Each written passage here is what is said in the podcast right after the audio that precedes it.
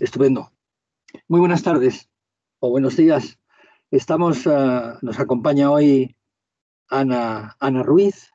Ella es germanista, es eh, profesora en la Universidad Autónoma de Madrid, eh, especialista en estudios interculturales, pero la razón por la que Ana nos acompaña en, en, el día de hoy es porque ella es la coordinadora del Pacto de Convivencia, que entendemos que es eh, lógicamente una, una entidad eh, que nos puede hablar y iluminar eh, respecto al tema que tenemos entre manos, que son los delitos de odio. En primer lugar, Ana, muchísimas gracias por, por acompañarnos. Y lo primero que debemos saber es qué es el pacto de convivencia, cómo surge, cuáles son sus objetivos, qué actividades desarrolla, de la manera más resumida que pueda, si quieres. Pues nada, muchísimas gracias y, gracias por el interés que habéis tenido en conocer el trabajo de Pacto de Convivencia. Pacto de Convivencia es un, eh, es un lugar de encuentro, es un espacio de encuentro donde entidades muy diferentes de la sociedad española, de la sociedad civil en España, están trabajando juntas con el objetivo común de fortalecer la convivencia y la cohesión social en España. Eh, cuando decimos entidades diferentes nos referimos a um, formas de, o sea, entidades que representan formas de pensamiento muy diferentes en España, que incluso históricamente han estado enfrentadas en, alguna, en, algunas épocas. ¿Cómo, o sea, quién promovió Pacto de Convivencia? Pues eh, gente mm, corriente, algunos eh, éramos profesores, que mm, vimos esta necesidad de que alguien eh, trabajara precisamente o, se ocupara de promover la convivencia.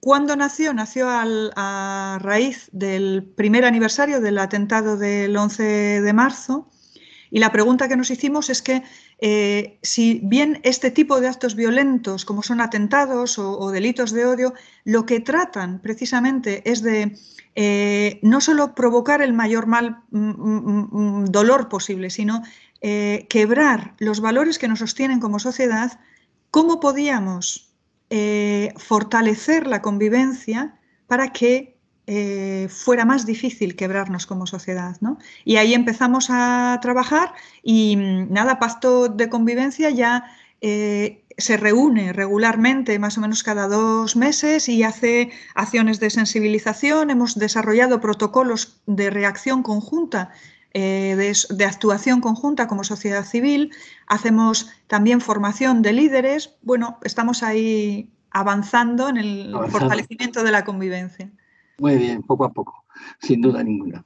Eh, si como su mismo nombre indica y como nos has explicado, el grupo decididamente apuesta por la convivencia, eh, no cabe duda de que su posición quizá más importante es contra los delitos de odio y contra el odio.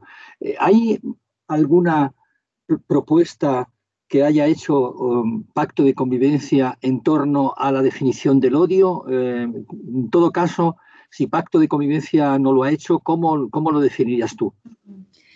Bueno, yo creo que cada entidad, en la enorme variedad que, eh, que está representada en la mesa, cada entidad también tiene su propio marco epistemológico del odio y su relación con, con ello. ¿no? Entonces, eh, lo, que, lo que sí que nos convoca y nos une es el odio como contenido ideológico capaz de, de, de desencadenar violencia social. Esto es lo que nos une. El odio contra colectividades enteras ha existido siempre, el odio como argumento ideológico ha existido siempre, en cada momento histórico se ha, eh, ha, se ha expresado de diferente manera y en cada contexto se expresa también de diferente manera. Pero eh, yo creo que hay factores comunes, es que eh, se odia lo que se desprecia, se odia aquello que se siente a veces como amenaza de desestabilización, amenaza de inseguridad, por ejemplo, o amenaza en algunos casos incluso de muerte. ¿no? Y hay una relación intensa entre el miedo y el odio. Entonces, este tipo de, de reflexiones sí que nos, por una parte nos preocupa y por otra parte nos ocupa, porque nos da muchas claves precisamente para trabajar juntos, para fortalecer la convivencia. Si el miedo y el odio es una, eh, o sea, son parámetros activos, pues, por ejemplo, la creación de confianza es una de las claves a trabajar, ¿no? De confianza entre entidades, entre formas de pensamiento diferentes y, de confianza también, por ejemplo, como sentimiento público, como sentimiento ciudadano, De confianza social, por ejemplo. está muy bien porque hay en la definición que has mencionado, las conceptos que has mencionado, hay algunos que son sin duda importantes desde el punto de vista social, desde el punto de vista psicológico, desde el punto de vista psicosocial, el miedo, la amenaza, el desprecio, la humillación, el rechazo, la exclusión social, todo ello está conformando, ¿verdad?, un, núcleo eh, importante de reacciones frente a determinadas personas única y exclusivamente en función de su pertenencia categorial, ¿no? Porque son eh, de otro país, porque tienen un color de, piel distinto, porque lógicamente que tienen creencias distintas. Por cierto, eh, en términos de, creencias, eh, el pacto de convivencia está formado, como tú muy bien has dicho, por un conjunto de personas representantes de creencias eh, religiosas, de, credos religiosos eh, muy distintos, que en algún momento eh, propagaron el odio entre ellos mismos y tal.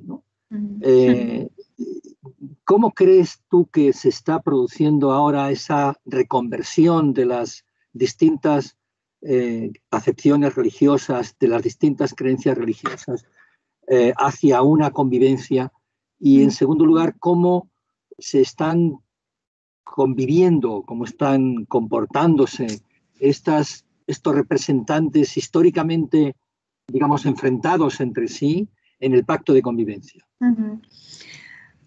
Bueno, son preguntas complejas. La, la, eh, mm, la primera, yo creo que habría que quizás deshacer determinados mitos. Es decir, siempre se tiene la idea de que las religiones y el conflicto entre las religiones son el origen de la mayoría de los conflictos. Y mm, repasando, por ejemplo, bueno, esa es una idea, por ejemplo, que Sam Harris lanza y que mm, yo creo que se ha extendido mucho y los datos no lo avalan. Es decir, si uno consulta, por ejemplo, la Enciclopedia de las Guerras de Phillips y Axelrod o, por ejemplo, otros muchos eh, eh, datos ¿no? sobre cuántas guerras o cuántos conflictos tienen su origen en las religiones, pues eh, las estadísticas son muchísimo menores, son un 7% de los conflictos. ¿no? Entonces, las religiones no son por sí fuentes de conflicto en sí. ¿no? Lo que sí que me parece interesante es, mm, por ejemplo, como, como pauta para trabajar, que es lo que nos interesa. ¿no? es eh, la definición, por ejemplo, que hace Boris eh, Kurilnik de que, o sea, si las religiones, por ejemplo, son fenómenos humanos que estructuran la visión del mundo, que mm, ayudan a organizar las culturas, ¿qué pasa para que algunas veces provoquen realmente situaciones de, mm, desajuste y desgracias y conflictos? ¿no? Y entonces él da una clave que a mí me, me resulta muy útil y es que eh, o sea, el, problema es cuando las personas creyentes, porque las religiones son personas creyentes, o sea, no hay religiones etéreas, ¿no? Sino son los creyentes los que realmente, cuando las personas creyentes pierden, eh, pierden la empatía, es decir, cuando la persona creyente deja de ser empática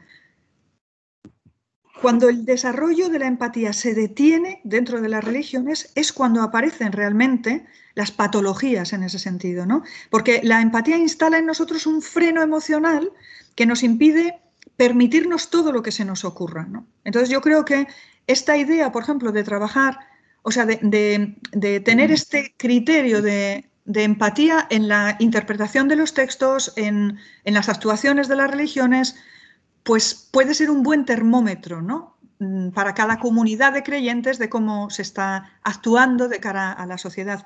Y la segunda pregunta que me hacías, que era ¿cómo conviven en pacto de convivencia? Pues mira, para mí es una, una de las experiencias más gratificantes ver en mi propio país que tiene una em, muy breve historia de libertad religiosa efectiva, pues ver precisamente cómo las comunidades, las diferentes confesiones están trabajando muy activamente por eh, sostener y por fortalecer la convivencia.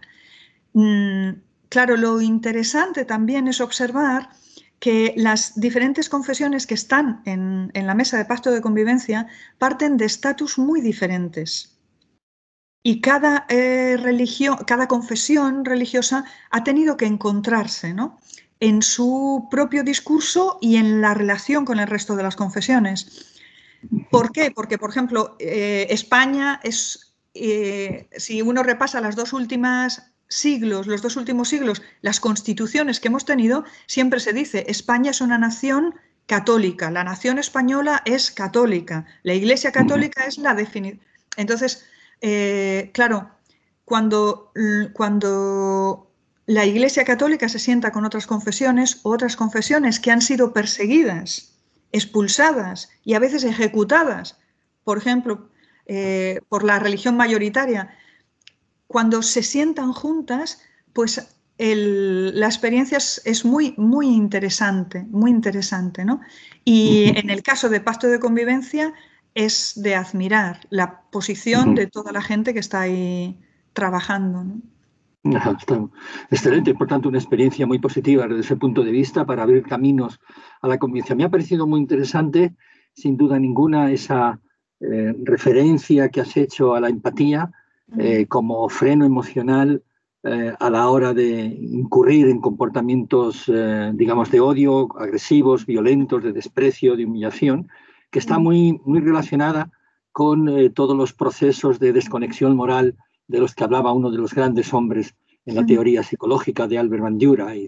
Pero Ana, tú, tú, tú, vives a caballo entre Madrid y, Cantabria, en, el norte de España, y recientemente ha habido un ataque en, tu región y cerca incluso donde tú vives contra una iglesia, una iglesia protestante. ¿E, e, ¿Ese es un delito de odio? Mm. Bueno, eh, eh, ese hecho fue denunciado ante la Fiscalía de Delitos de Odio y serán los jueces quien tengan que determinar si eso es un delito de odio. Sí que había ahí elementos ideológicos en la agresión eh, sí que había claramente elementos ideológicos que hacen pensar que es, un, que es un delito de odio. Muy relacionado con esto que os comentaba, ¿no? Es, era, eh, o sea, se forró el frontal de una iglesia eh, protestante con ratas y haciendo alusión a que España era una España católica y demás, ¿no? Entonces, sí que hay elementos. Lo interesante también fue que una vez más, en la reacción a, este incidente, mm, eh, se ha conseguido que no solo reaccionaran aquellas partes implicadas, es decir, en este caso, por ejemplo, el Consejo Evangélico, que era el agredido, sino que pacto de convivencia no solo es, eh, en pacto no solo están las religiones, sino que está, por ejemplo, la conferencia de rectores de universidades españolas, es decir, las universidades españolas, están las grandes ONGs, o sea, es la sociedad civil y gracias a este trabajo conjunto se ha podido conseguir eh, una reacción a nivel también político conjunta y una reacción en los medios de comunicación que ayuda mucho en la prevención. Y esto me parece que es fundamental. Entonces, hay cosas que los jueces tendrán que decidir pero si es o no delito de odio, pero sí que se ha podido hacer todo un trabajo de prevención y de sensibilización con la población, en este caso de una región rural, eh, a través de los medios de comunicación, ¿no? que han recogido no solo el incidente, sino también las reacciones Ajá, eso es importante, evidentemente. No, hay que recordar también que al pacto, a pacto de convivencia también pertenece el Colegio Oficial de Psicólogos de Madrid. Por tanto, la psicología está incluida, claro, dentro del pacto de convivencia, que era importantísimo, lógicamente, y bastante, eh, eh, digamos, lógico. Y después también el Colegio de Abogados, quiere decir que, que hay, no solamente están las confesiones religiosas, sino la sociedad civil y también determinadas, representación de determinadas profesiones que entendemos que están especialmente implicadas, ¿verdad?, en los delitos de odio, bien en su origen, en su raíz y, o, y en sus consecuencias, como puede ser eh, la psicología. Sí, eh, Y me parece, por ejemplo, perdona, me parece fundamental también eh, todo el aporte que eh, los profesores universitarios, que investigadores están haciendo también a la mesa, porque se trata de trabajar precisamente sobre datos científicos, ¿no? Y eso ayuda, ayuda muchísimo a la, a la mesa a pensar y a diseñar con, con más capacidad. Ana, tú, tú eres profesora de, lingüística, una germanista en la Universidad Autónoma de Madrid. Eh, ¿Has observado en este contexto comportamientos de odio? Mm. Bueno, eh, yo en lo que tiene que ver con la universidad te podría contestar desde la experiencia del trabajo voluntario asesorando académicamente a la Asociación de Estudiantes Extranjeros, por ejemplo. ¿no? Y me parece que aunque no, no se puede hablar de incidentes de odio eh, en el campus, así de una manera generalizada, sí que eh, ha habido algunas eh, ocasiones en las que ha habido que hacer una intervención clara, o por ejemplo advertir a algún, algún profesor en concreto de, de determinados mm, o sea, determinadas cuestiones. Entonces, mm, o sea, yo creo que, que las universidades son un espacio Mm, fundamental para trabajar la prevención de los mm, delitos de odio y sobre todo formando.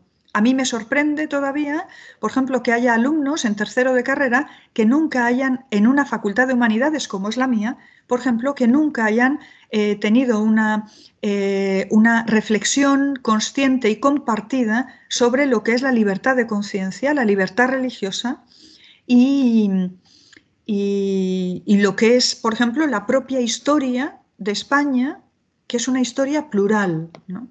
O sea, yo creo que cuando eso lo trabajamos en clase, la reacción de los estudiantes es mm, de, enorme aprecio de la diversidad.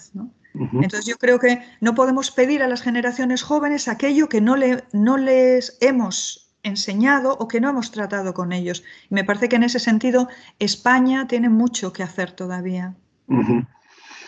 Ana, una, pregunta al hilo de este, de este comentario. Eh, ¿Qué es lo que ocurre? ¿Cómo explicas tú ese alejamiento de la religión por parte de los jóvenes que, universitarios y no universitarios en, nuestro país? Eh, teniendo en cuenta esas dos cosas que tú has comentado, en primer lugar, eh, que la religión históricamente en nuestro país ha ayudado a la comprensión del otro, y al mismo tiempo la religión en nuestro país ha ayudado también o tiene una historia un poco más eh, siniestra, un poco más negativa de persecución del otro. ¿no? Eh, ¿qué, es lo que ocurre con, la, con la, el, alejamiento de nuestros jóvenes respecto a la religión, a, esta o, la católica, digamos, la prioritaria, o a cualquier otra, la protestante, eh, cualquier otra, en todo caso, sí. O sea, yo creo que tiene que ver con la propia historia de España. Es decir, eh, nosotros llevamos mm, apenas eh, cuatro décadas como, democracia, ¿no?